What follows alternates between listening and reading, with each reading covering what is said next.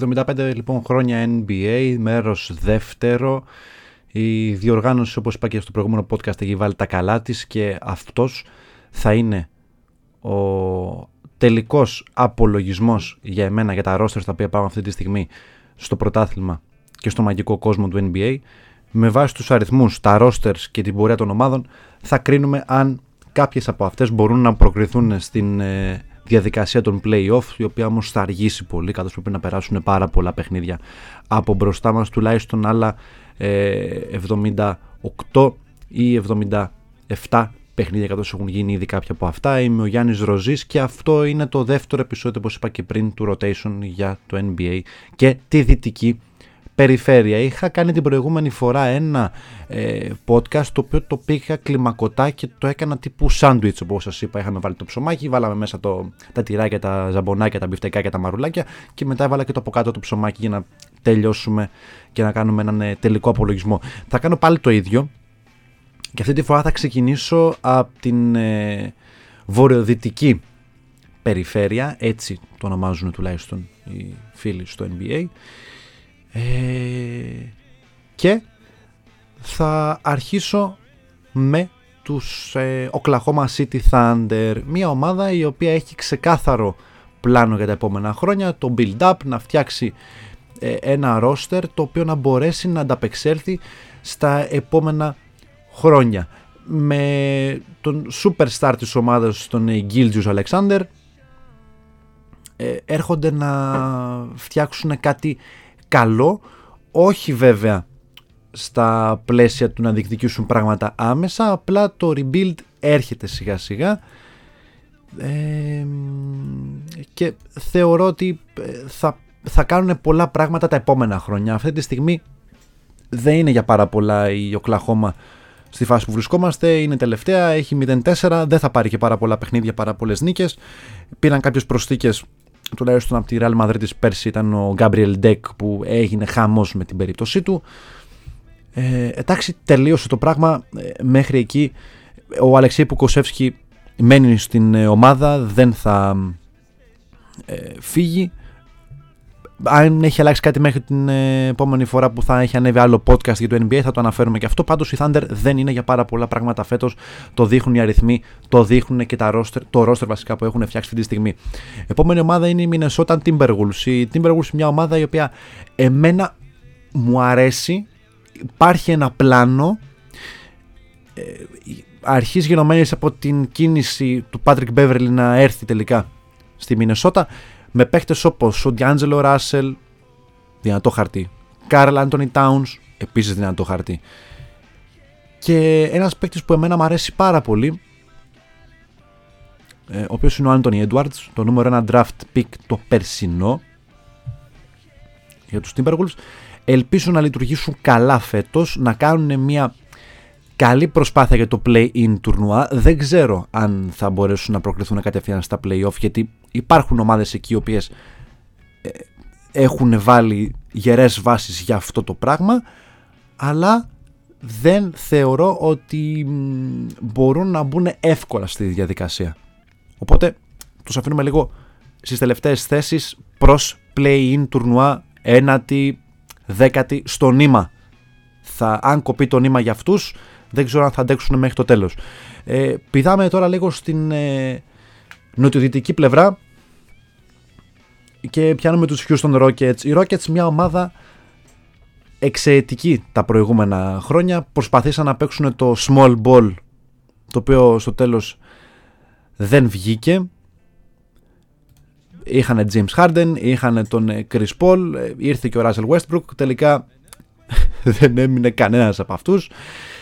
Eric Gordon, DJ Augustin, Daniel Tice, John Wall είναι κάποια από τα ονόματα τα οποία σε κάνουν να μείνεις και να παρακολουθήσεις την ομάδα και τις ρουκέτες του Houston, αλλά δεν είναι μια ομάδα η οποία μπορεί να περάσει από την φάση το play-off, εκτός και αν κάτι αλλάξει πάρα πολύ τις επόμενες ημέρες ή μήνες για τις ρουκέτες.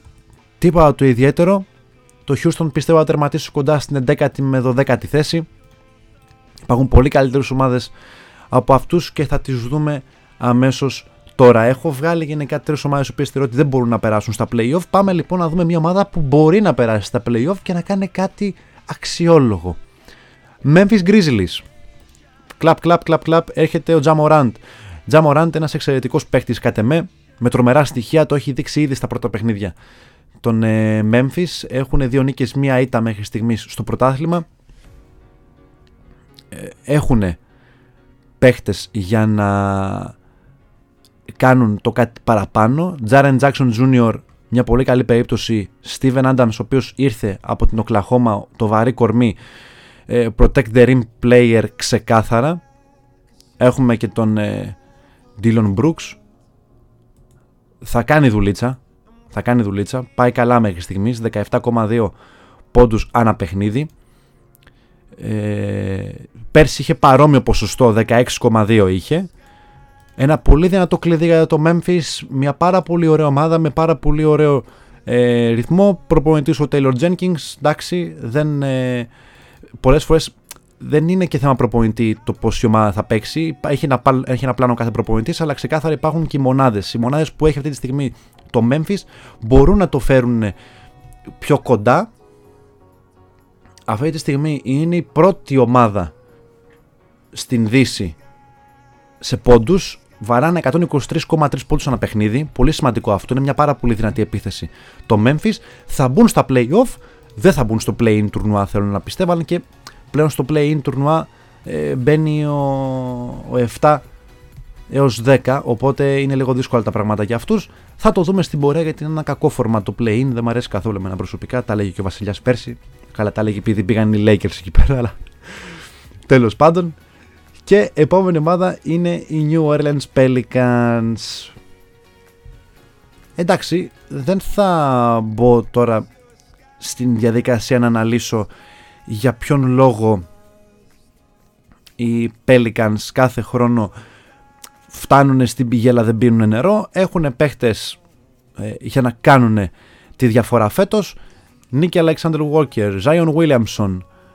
Η μεγάλη μου αδυναμία σε πολλά πράγματα μέσα στο παιχνίδι είναι ο Brandon Ingram, και όταν λέω αδυναμία ότι μου αρέσει πάρα πολύ σαν παίκτης. Έχει έρθει και ο Jonas Valančiūnas.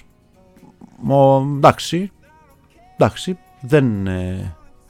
δεν ξέρω αν θα προσφέρει κάτι παραπάνω στη front line. Ο Satoranský επίσης έρχεται με φόρα από την περσινή του χρονιά στο Σικάγο. Δεν έπαιζε, είχε χρόνο συμμετοχής στο Σικάγο. Απλά τώρα δεν παίζει πάρα πολύ, έχει περίπου 8 λεπτά ένα παιχνίδι, σε 2 παιχνίδια τουλάχιστον, με 0 πόντους. Πιστεύω θα βοηθήσει σαν μια λύση εκτακτής ανάγκης, αλλά τίποτα παραπάνω. Πριν από χρόνια ήρθε από την Μπαρτσελώνα, αλλά υπάρχει ένα ακόμα καλό στοιχείο, το οποίο είναι ο Hernangómez, ο Willy Hernangómez. Εντάξει, δεν έχουν κάτι παραπάνω να αποδείξουν οι Pelicans. Έχουν μια τριάδα παικτών η οποία είναι καλή, είναι νεανική ομάδα. Από ό,τι βλέπω, μόνο ο Temple είναι 35 χρονών, όλοι οι άλλοι δεν ξεπερνούν τα 26 τους χρόνια. Μόνο ο Satoranský που είναι 29, όλοι οι υπόλοιποι είναι νέοι με πολλές ελπίδες. Next team is gonna be San Antonio Spurs. Τα σπυρούνια, με το τιμόνι να το έχει ακόμα μια χρονιά ο Γκρεγκ Πόποβιτς, δεν θα πάνε πάρα πολύ καλά φέτος. Έχουν τη μεγάλη επιστροφή του Brian Forbes, ο πρωταθλητής μου της Milwaukee Bucks επέστρεψε στο Σαν Αντώνιο, στην ομάδα που ανδρώθηκε, αλλά δεν είναι για πολλά πάλι φέτος. Οι Spurs δεν θα πάνε καλά, αυτό το ξέρουμε από τώρα. Επόμενη ομάδα είναι η Sacramento Kings. Τρομερά στοιχεία από De'Aaron Fox. Μ' αρέσει πάρα πολύ αυτός ο παίχτης εμένα προσωπικά.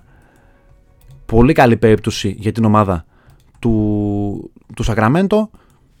Δεν ξέρω για ποιο λόγο δεν μπορούν να χτίσουν γύρω του. Δυστυχώς, και όταν λέω δυστυχώς, ο Fox είναι απελπιστικά μόνος του. δεν έχουν κάνει κάτι συνταρακτικό, δεν έχουν φέρει κάποιους παίκτες γύρω του για να τον βοηθήσουν. Η μοναδική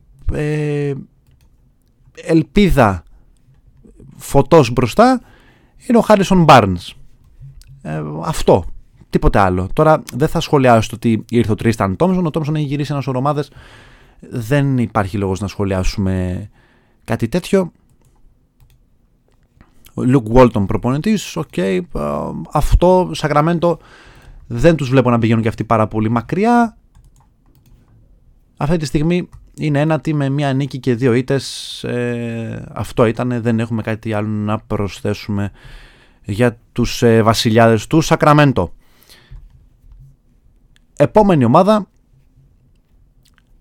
και αρχίζω τώρα και ξέρετε λίγο το κουβάρι με τις ομάδες που πιστεύω ότι θα μπουν σιγά σιγά στα play-off και θα έτσι κλείσουν τον χορό αυτού του podcast με τις τελευταίες συμμετοχές. Έχουν μείνει 1, 2, 3, 4, 5, 6, 7 ομάδες και 1/8 που θα την πω αμέσως τώρα. Αυτή η ομάδα είναι οι Trail Blazers. Το Portland έχει δώσει τις ευχές του στον Damian Lillard. Ήθελε να φύγει το καλοκαίρι, δεν τον αφήσανε. Μια τελευταία χρονιά, ένα last dance για τον Damian. Η κλασική ομάδα CJ McCollum μαζί με τον Damian θα είναι αυτοί οι οποίοι θα τραβήξουν το σκηνή για την ομάδα από το Oregon.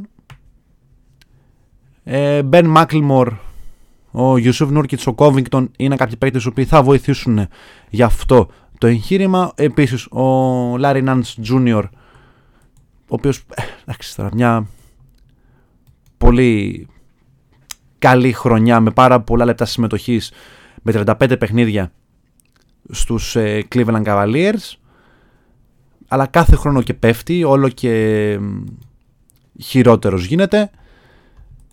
Δεν έχουν πάρα πολύ καλή frontline οι Blazers.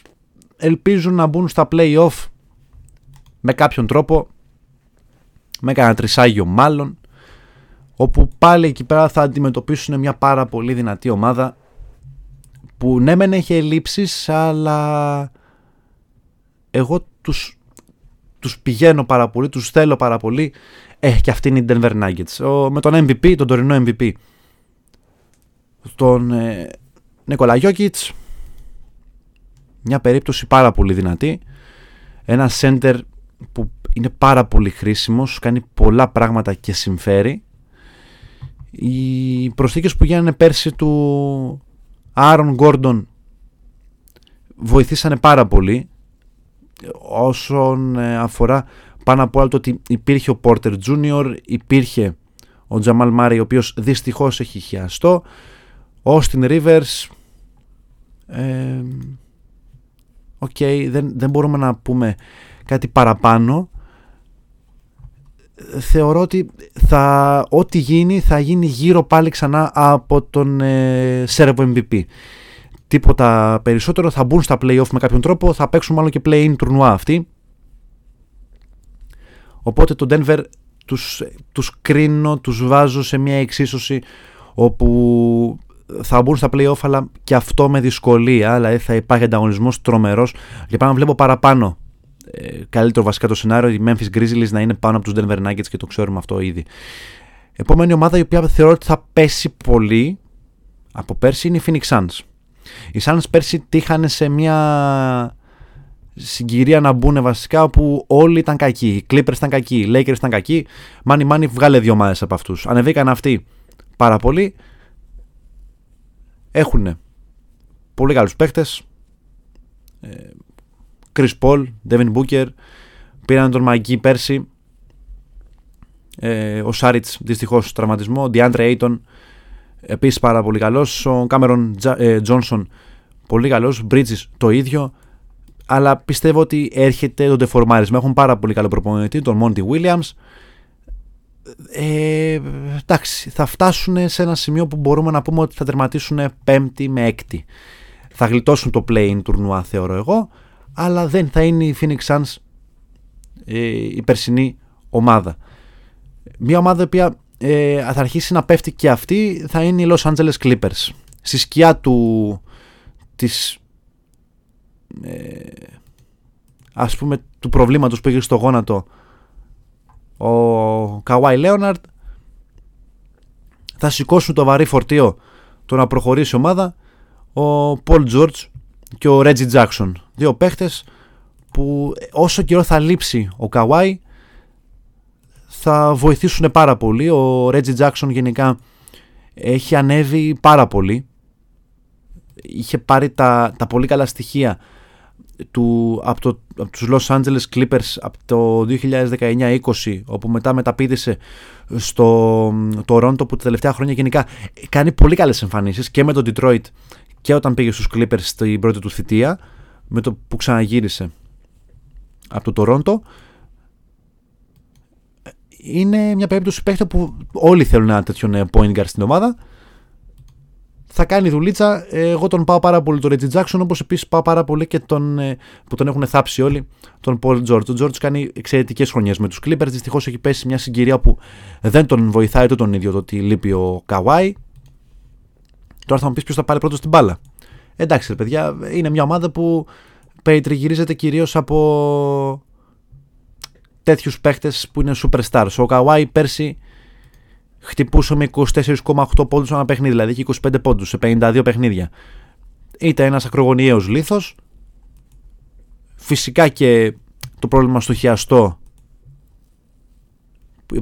δεν ήταν τόσο σοβαρό το πρόβλημα έτσι όπως το μετέφεραν οι γιατροί των Clippers, αλλά τελικά αποδεικνύεται ότι υπάρχει πρόβλημα και πρέπει να μείνει έξω ο παίχτης. Δυστυχώς για αυτόν χάνει παιχνίδια, χάνει το ρυθμό του, αν και ο Kawhi είναι μια περίπτωση παίχτη που δεν χρειάζεται και πάρα πολύ ρυθμό. Τον βρίσκει με τον καιρό και πάνω στα παιχνίδια γίνεται ακόμα καλύτερος. Next team που θα πάει καλά είναι το Dallas. Το Dallas δίνει χρόνο στον Λούκα Ντόντσιτς, δίνει χρόνο γενικά και σαν front office. Τώρα θεωρώ ότι η χειρότερη κίνηση θεωρώ είναι το πήραν τον Jason Kidd στην ομάδα. Θεωρώ. Είναι η χειρότερη κίνηση. Γιατί έχουν ακουστεί πάρα πολλά για τον συγκεκριμένο coach. Και ο Κοκόσκοφ είναι πλέον βοηθός προπονητή. Ο περσινός προπονητής της Φεντερμπάχτς, ο οποίος επέστρεψε για μια χρονιά στην Ευρώπη και ξανά έφυγε για το NBA. Χίντ είναι ο Πορζίνκης, χίντ είναι ο Τιμ Hardaway Jr. Εντάξει, μέχρι εκεί το Dallas μπορεί γύρω από τον Doncic να κάνει πράγματα. Ελπίζουμε να μην κάνει αυτά που έκανε στο Milwaukee ο Jason Kidd, γιατί δεν τον βλέπω να βγάζει ούτε το χρόνο. Τον βλέπω να την κάνει με αργά πηδηματάκια, έχει 2-1, το σταυρό του να κάνει για να μείνει. Επόμενο team είναι οι Los Angeles Lakers. Η ομάδα από το Los Angeles γενικά έκανε πολύ καλές κινήσεις. Χτυπήσανε διάνα για πολλούς ότι καταφέραν και πήρανε τον Russell Westbrook στο σημείο που τον βρήκανε. Αλλά δεν πιστεύω ότι είναι μια ομάδα η οποία μπορεί να βγάλει όλη τη σεζόν και να τη βγάλει και εύκολα. Έχει πολύ μεγάλους παίκτες ηλικία. Ο μέσος όρος είναι παραπάνω από 30 χρονών. Δηλαδή έχεις έναν παίκτη όπως είναι ο Ντουμπούγια, ο οποίος εντάξει είναι 20 χρονών. Άστον αυτόν. Έχεις τον Ρις που είναι 23. Έχεις τον Κέντρικ Νάν που είναι 26. Έχεις τον Μόγκ που είναι 23. Αλλά μετά είναι κάτι, ο μέσος όρος σε βαράει ψηλά όταν ακούς ότι έχεις Ρανζόν Ρόντο 35, Αρίζα 36, Έρικτον 33, Καρμέλο Άντονι 37, ο Λεμπρόν Τζέιμς 36. Δηλαδή έχεις πολύ μεγάλους παίχτες σε ηλικία.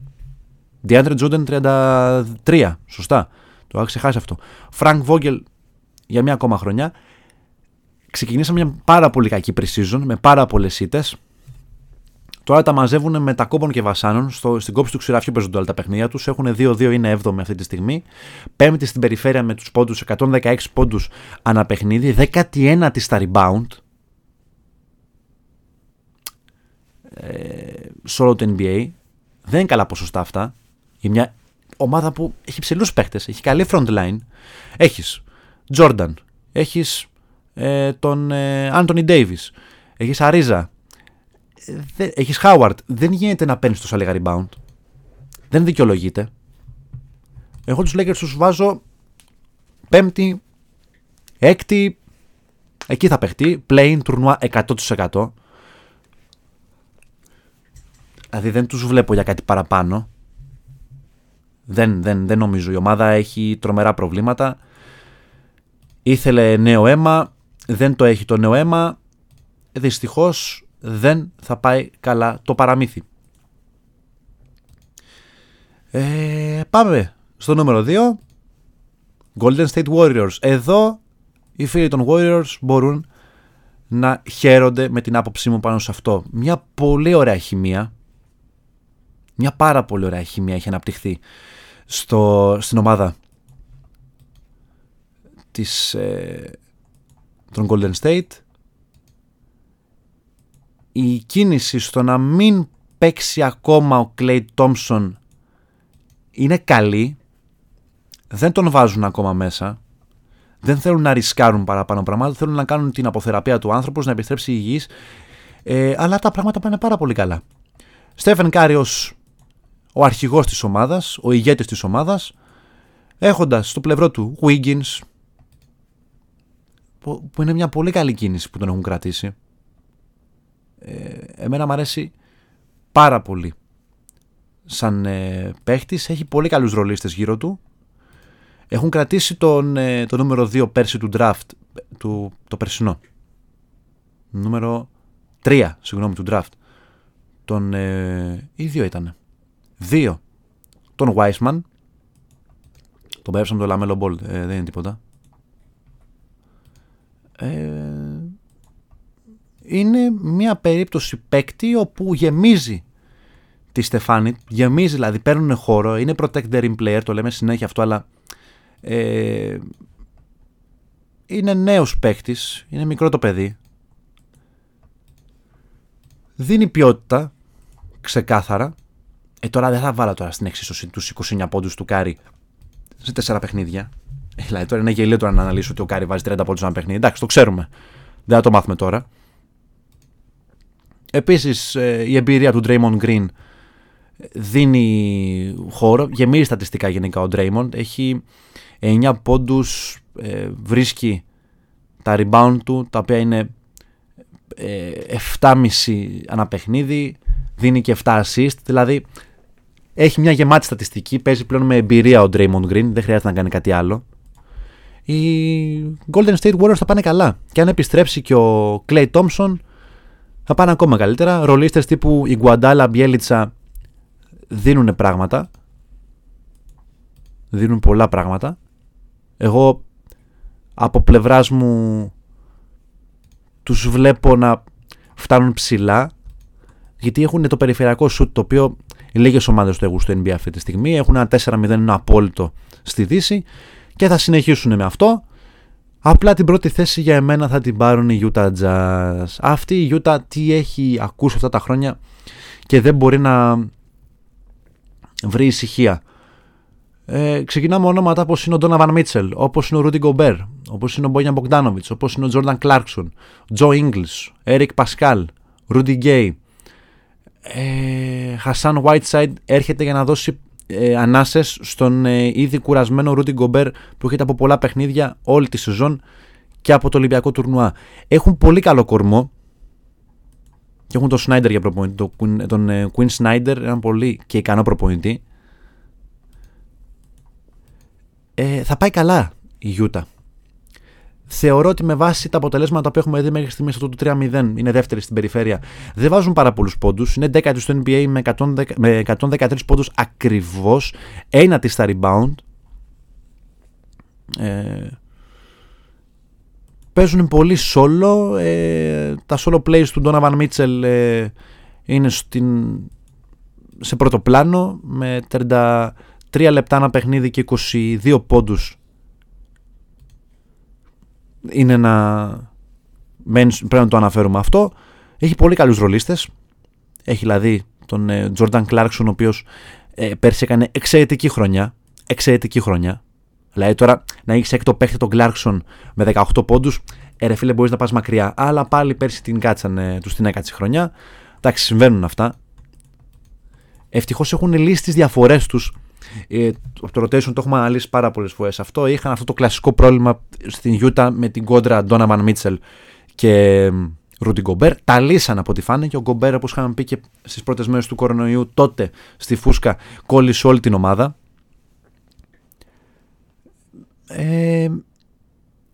Εντάξει, αυτά λύνονται. Το front office είναι εκεί πέρα για να τα λύσει όλα αυτά. Δεν είναι κανένας άλλος για να λύσει τέτοιες διαφορές. Ίσως να είναι ευκαιρία των Utah Jazz σε μια, θεωρώ, αποδυναμωμένη πάρα πολύ δύση. Πάρα πολύ. Δηλαδή αυτή τη στιγμή τα ονόματα που είχε η Ανατολή είναι πολύ πιο δυνατά. Δεν θα κάτσω τώρα να πω ότι εντάξει, οι Los Angeles Lakers έχουν τρία πολύ δυνατά ονόματα, όπως είναι ο LeBron, ο Davis και ο Westbrook, ή οι Clippers που έχουν τον George, αυτόν τον έναν τον άλλον. Αυτή τη στιγμή η Ανατολή έχει πολύ πιο δυνατά ονόματα. Είναι πολύ πιο δυνατή σαν περιφέρεια. Τώρα από τι θες να πάμε, από Bucks, από Σικάγο, από Φιλαδέλφια, από Nets, από Heat, από Washington. Έχει πολύ καλές ομάδες και Hawks. Τους βάζω και αυτούς για να μην υπάρχουν παράπονα από τους fans των Hawks, που έχουμε πάρα πολλούς Έλληνες fans των Hawks στο rotation. Αυτά, παιδιά, πάνω κάτω. Η σειρά είναι εντελώς τυχαία. Δεν θέλω να κρίνω από τώρα, γιατί έχουμε 4 παιχνίδια, αλλά θεωρώ ότι κάποιες ομάδες μας έχουν δείξει εξ αρχής πώς μπορούν να μπουν στα play-off, να δείξουν έναν χαρακτήρα καλύτερο από ό,τι είχαν πέρσι. Κάποιοι είναι σταθεροί, όπως είναι, όπως είπα, οι Utah Jazz. Οι Golden State Warriors είναι καλύτεροι από πέρσι. Οι Lakers είναι λίγο καλύτεροι από πέρσι. Λίγο. Αλλά και πάλι. Για παράδειγμα, οι Thunders έχουν μείνει ίδιοι. Οι Nuggets είναι ίδιοι. Οι Dallas Mavericks ίσως να είναι λίγο καλύτεροι. Ίσως το θέμα προπονητή, όπως είπα, να τους χαλάσει τα σχέδια. Οι Memphis είναι καλύτεροι. Οπότε θα δούμε πραγματάκια από τις ομάδες. Αυτά είχα να πω εγώ σε αυτό το rotation. Θα τα πούμε και τις επόμενες ημέρες με νέα podcast γύρω από άλλα θεματάκια. Το NBA κλείνει εδώ προς το παρόν. Αν πιάσουμε κάτι άλλο και της επικαιρότητας, θα το πούμε. Δεν υπάρχει κανένας λόγος να μην το πούμε. Το rotation είναι εδώ πέρα για να αναλύσει πραγματάκια. Και σας ευχαριστώ πάρα πολύ για τα μηνύματα στα social και στο προσωπικό μου, αλλά και στο podcast, σε Facebook και Instagram. Θα επανέλθουμε δρυμύτεροι και πιο επίκαιροι από ποτέ. Το rotation είναι εδώ για να μείνει. Ήμουν ο Γιάννης Ροζής και σας ευχαριστώ πάρα πολύ που μας ακούσετε για ακόμα μια φορά. Καλή συνέχεια σε όλους.